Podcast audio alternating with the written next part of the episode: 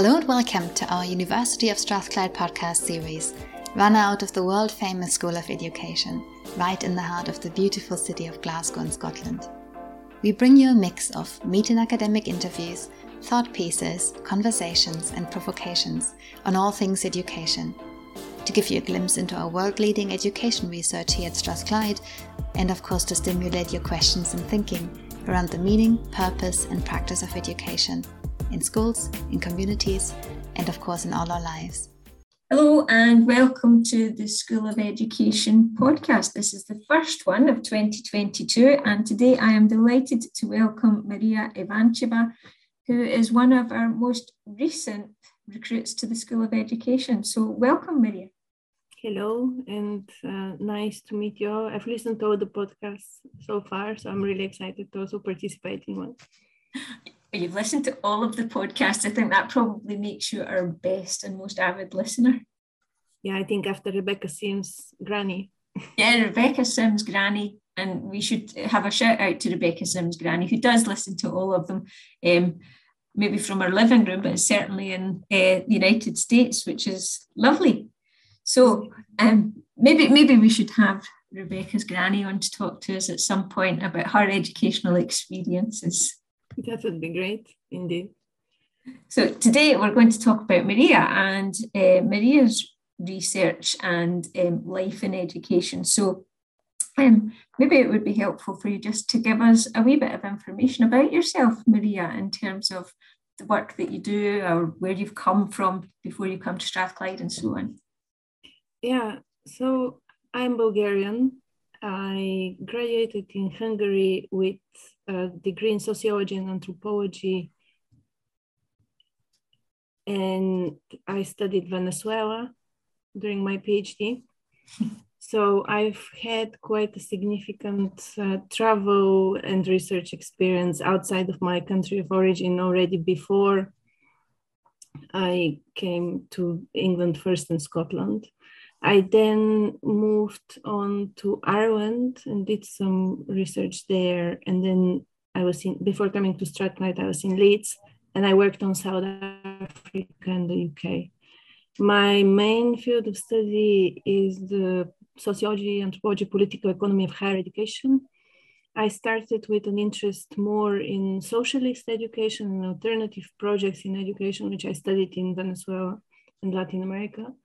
But more recently, I have been more interested in doing more studies on issues around the neoliberal turn in higher education, especially in Western advanced capitalist democracies, and the digitalization and unbundling of higher education that has happened, especially in the last decade. I mean, that's fascinating. I mean, I don't want to suggest what age you are or anything like that, but you've crammed a lot in already. And all that travel as well, I suppose, enriches the experience you have, not just in terms of your own research, but in what you're likely to bring to your teaching, I imagine. Yeah, so I'm hoping this is the case. I also come from a number of disciplines. So I studied philosophy as a first degree in Bulgaria. I then moved on to social theory, and then within sociology and anthropology, I would designate myself more as a political anthropologist and historical sociologist. So I have quite a few disciplines and can be quite omnivorous when it comes to reading and teaching. But the main thing for me is the ability to really alert the students and colleagues through my work, hopefully, and the broader audience to social issues in education and the way that education is part of bigger social process, macroeconomic process, and so forth. So whereas I base most of my research in higher education, I really try to think of the university beyond its geographical, historical, physical, material boundaries and see how it fits within the kind of bigger economy and society. Well, maybe we'll come back to this through the next 20 minutes or so. I was curious about, given that you've had the opportunity to live and work in South America and other interesting places, I'm not suggesting that Strathclyde isn't an interesting place, but the west coast of Scotland is not known for being the hottest, sunniest, or most, I don't know, what would we want to say, climatically advantaged setting compared to some of the ones you've been in. What's brought you to Strathclyde? Well, so there was a combination of factors, I think. First, I think of Scotland more as a country on its own right and with its own interesting colonial history. Mm-hmm. So I have been interested in peripheries and semi-peripheries and the way that they respond to metropole pressures or not. So Scotland at present for me is a very interesting and important frontline for saving the heart of public higher education. And I see institutions like Strathclyde as very crucial in that regard. So spaces where you still have state subsidy for teachers' education are crucial. And I think our school is very important place like that.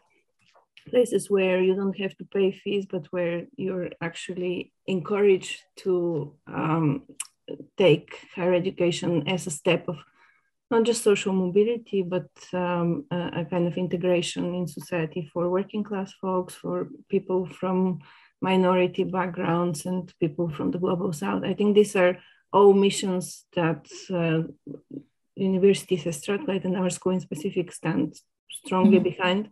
And I think it is a vantage point to reverse some of the, sadly, by now quite irreversible processes that the UK higher education has experienced since Thatcher and the neoliberal turn.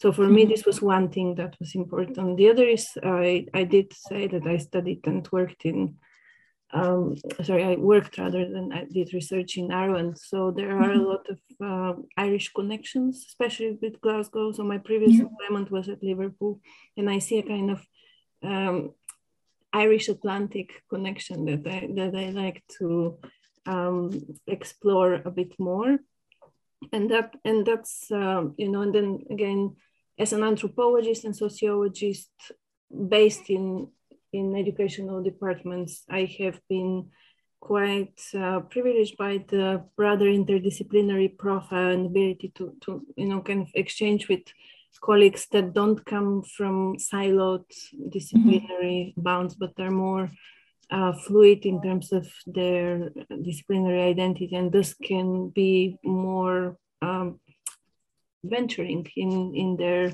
scholarly enterprise.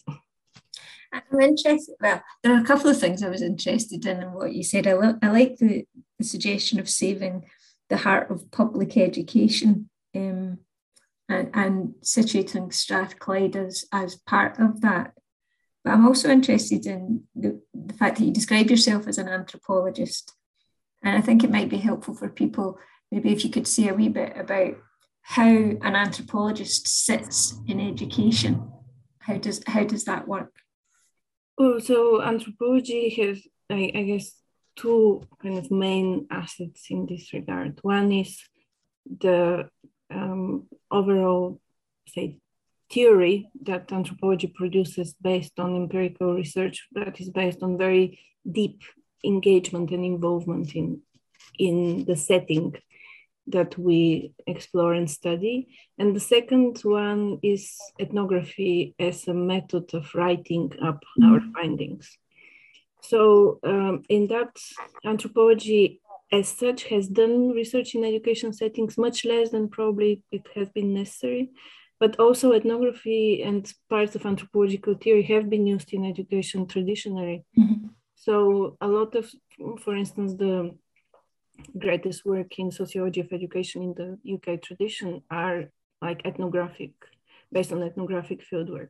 So it is not a very difficult connection to make. And my kind of work has been trying to also speak of education in terms of policy and policy ethnography. That's my hopefully upcoming book would be based on doing the policy ethnography of the Bolivarian University of Venezuela. So it is trying to kind of bring some of these insights into educational settings that I think is quite fruitful And, you know, at the same time, as I said, I'm not confined to that identity as an anthropologist. And I do like that you managed to plug your book.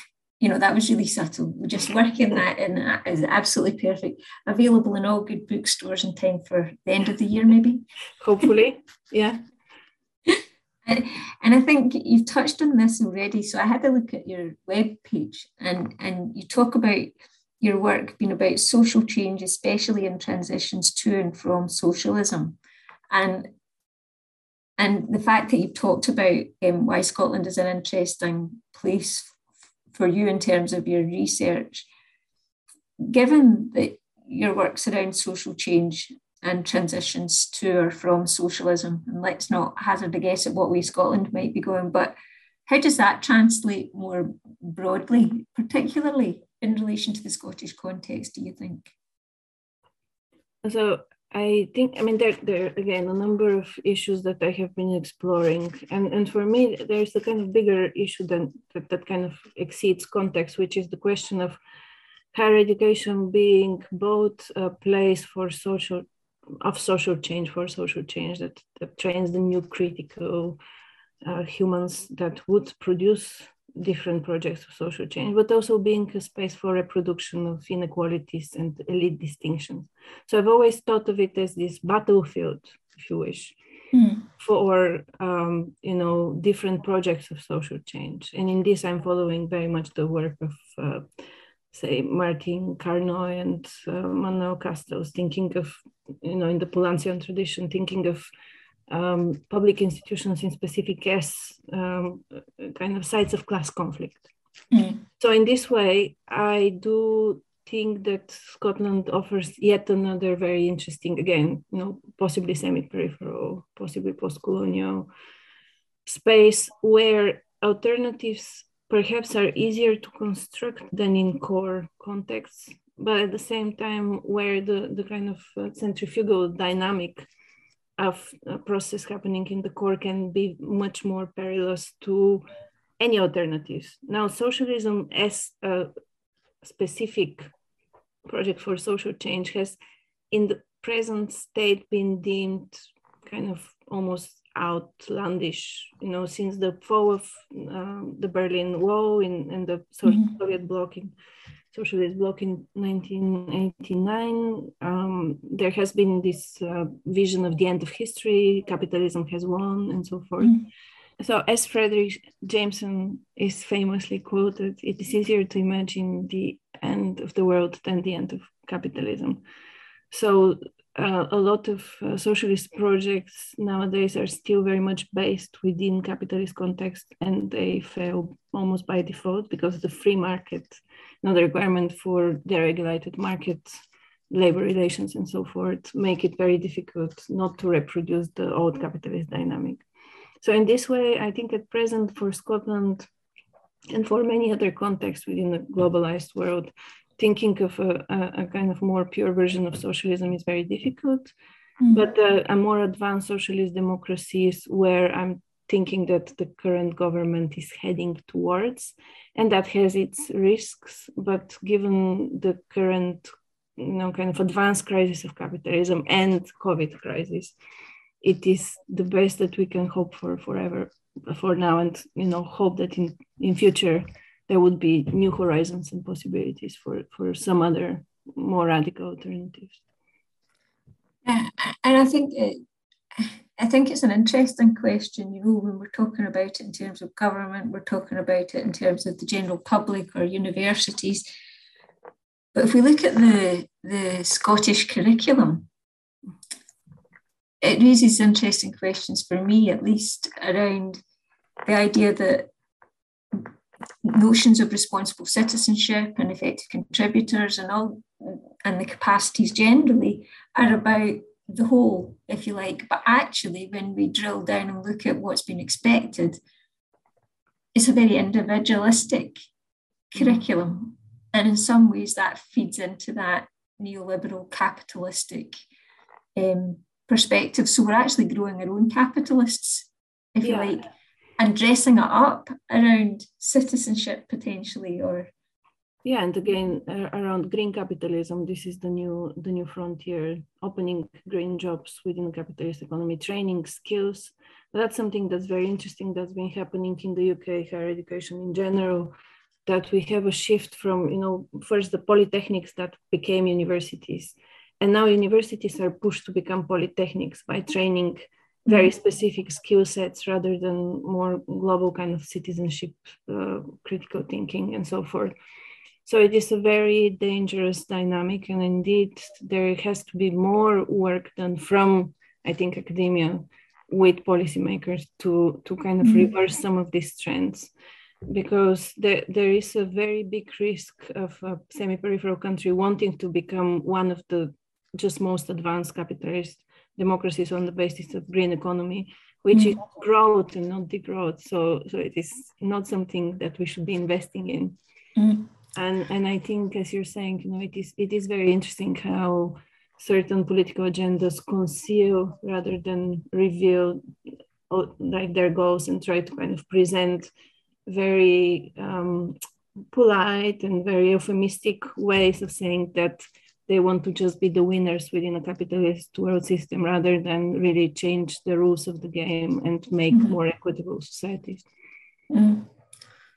I think what will be interesting, given the Scottish context and how we are able, as academics, are able to access policymakers, and that there's a good relationship between policymakers and universities. It'll be interesting to see how far you can reach into that network to effect some kind of change, or have impact in terms of the thinking, I suppose, on a much broader educational level rather than situated solely in higher education. So I think the work that you're doing sounds fascinating and incredibly valuable in taking our thinking forward in Strathclyde, but also in the Scottish context much more broadly. So what is it you're working on just now? And what do you want to get from it? So she says individualistically. Yeah, there are a few different pieces of work that I'm doing, and they're quite distinct. One is I am continuing my Venezuelan fieldwork through the migration of Venezuelans in Argentina. So I'm working with colleagues in Argentina in specific, studying especially the class component and the educational component of this migration. So trying to intersect migration, especially higher education, professional credentials and class, and how that works within context of downward mobility when migration doesn't translate to keeping the same position when you move to the next society. So a lot of Venezuelans are now captured in the gig economy in Argentina, despite promises of equal employment to their credentials. And how this changes either political cooperation and solidarity, or sadly more competition and advances, ambitions for upward mobility that produce very differential outcomes. And so that's one thing that I'm working on. Another issue that I want to explore in more depth is the more related to UK higher education. Is the question of the new innovation districts and the way that a lot of redistribution is happening from the public through the private, through the construction of dorms, through the provision of data of users, that is students and faculty, and through other public-private partnerships, which are commended as being beneficial to the economy, but it is usually public research money that goes into private sector hands and vice versa. Sorry, and vice versa does not happen. So there's much more investment from the public. And then the third issue, because I'm now also a trainee therapist, like psychotherapist. So that's one of the other issues that I started developing around my work with precarious academics, the mental health aspect. So I am thinking of how within this whole system, mental health has become a very kind of difficult thing to carry through, because there is a growing mental health epidemic, both among academics and students. At the same time, there is less and less provision, especially in the UK, in England and Wales. I think Scotland kind of is quite different in that, and how that kind of changes the whole profession and the whole necessity for actual meaningful engagement with students. And it is translated instead to what the innovation districts stand for, which is student experience with nice beanbags and green chairs in like soulless saloons, but much less access to faculty and to real human contact and care.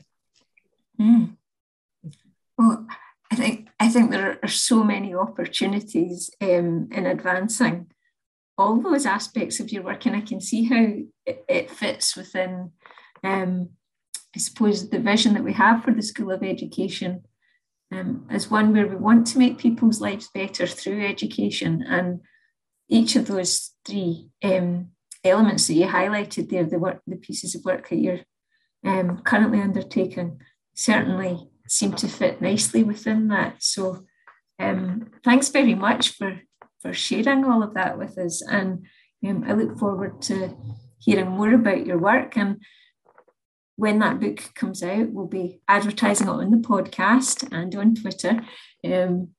And hopefully we'll be able to talk again soon. And one thing that we should say, I suppose, to people that listen regularly is that Maria is going to be the newest member of the podcast team. So she's going to be conducting some interviews or discussions as well. So welcome to that group too, Maria. Thanks, and looking forward to work with you and the others on that, and to be, more and more meaningful part of the School of Education. So thanks very much today, and thanks for listening, everyone, and see you next time. Thank you for listening in to our Strathclyde Education podcast series. We'll be back soon with another episode.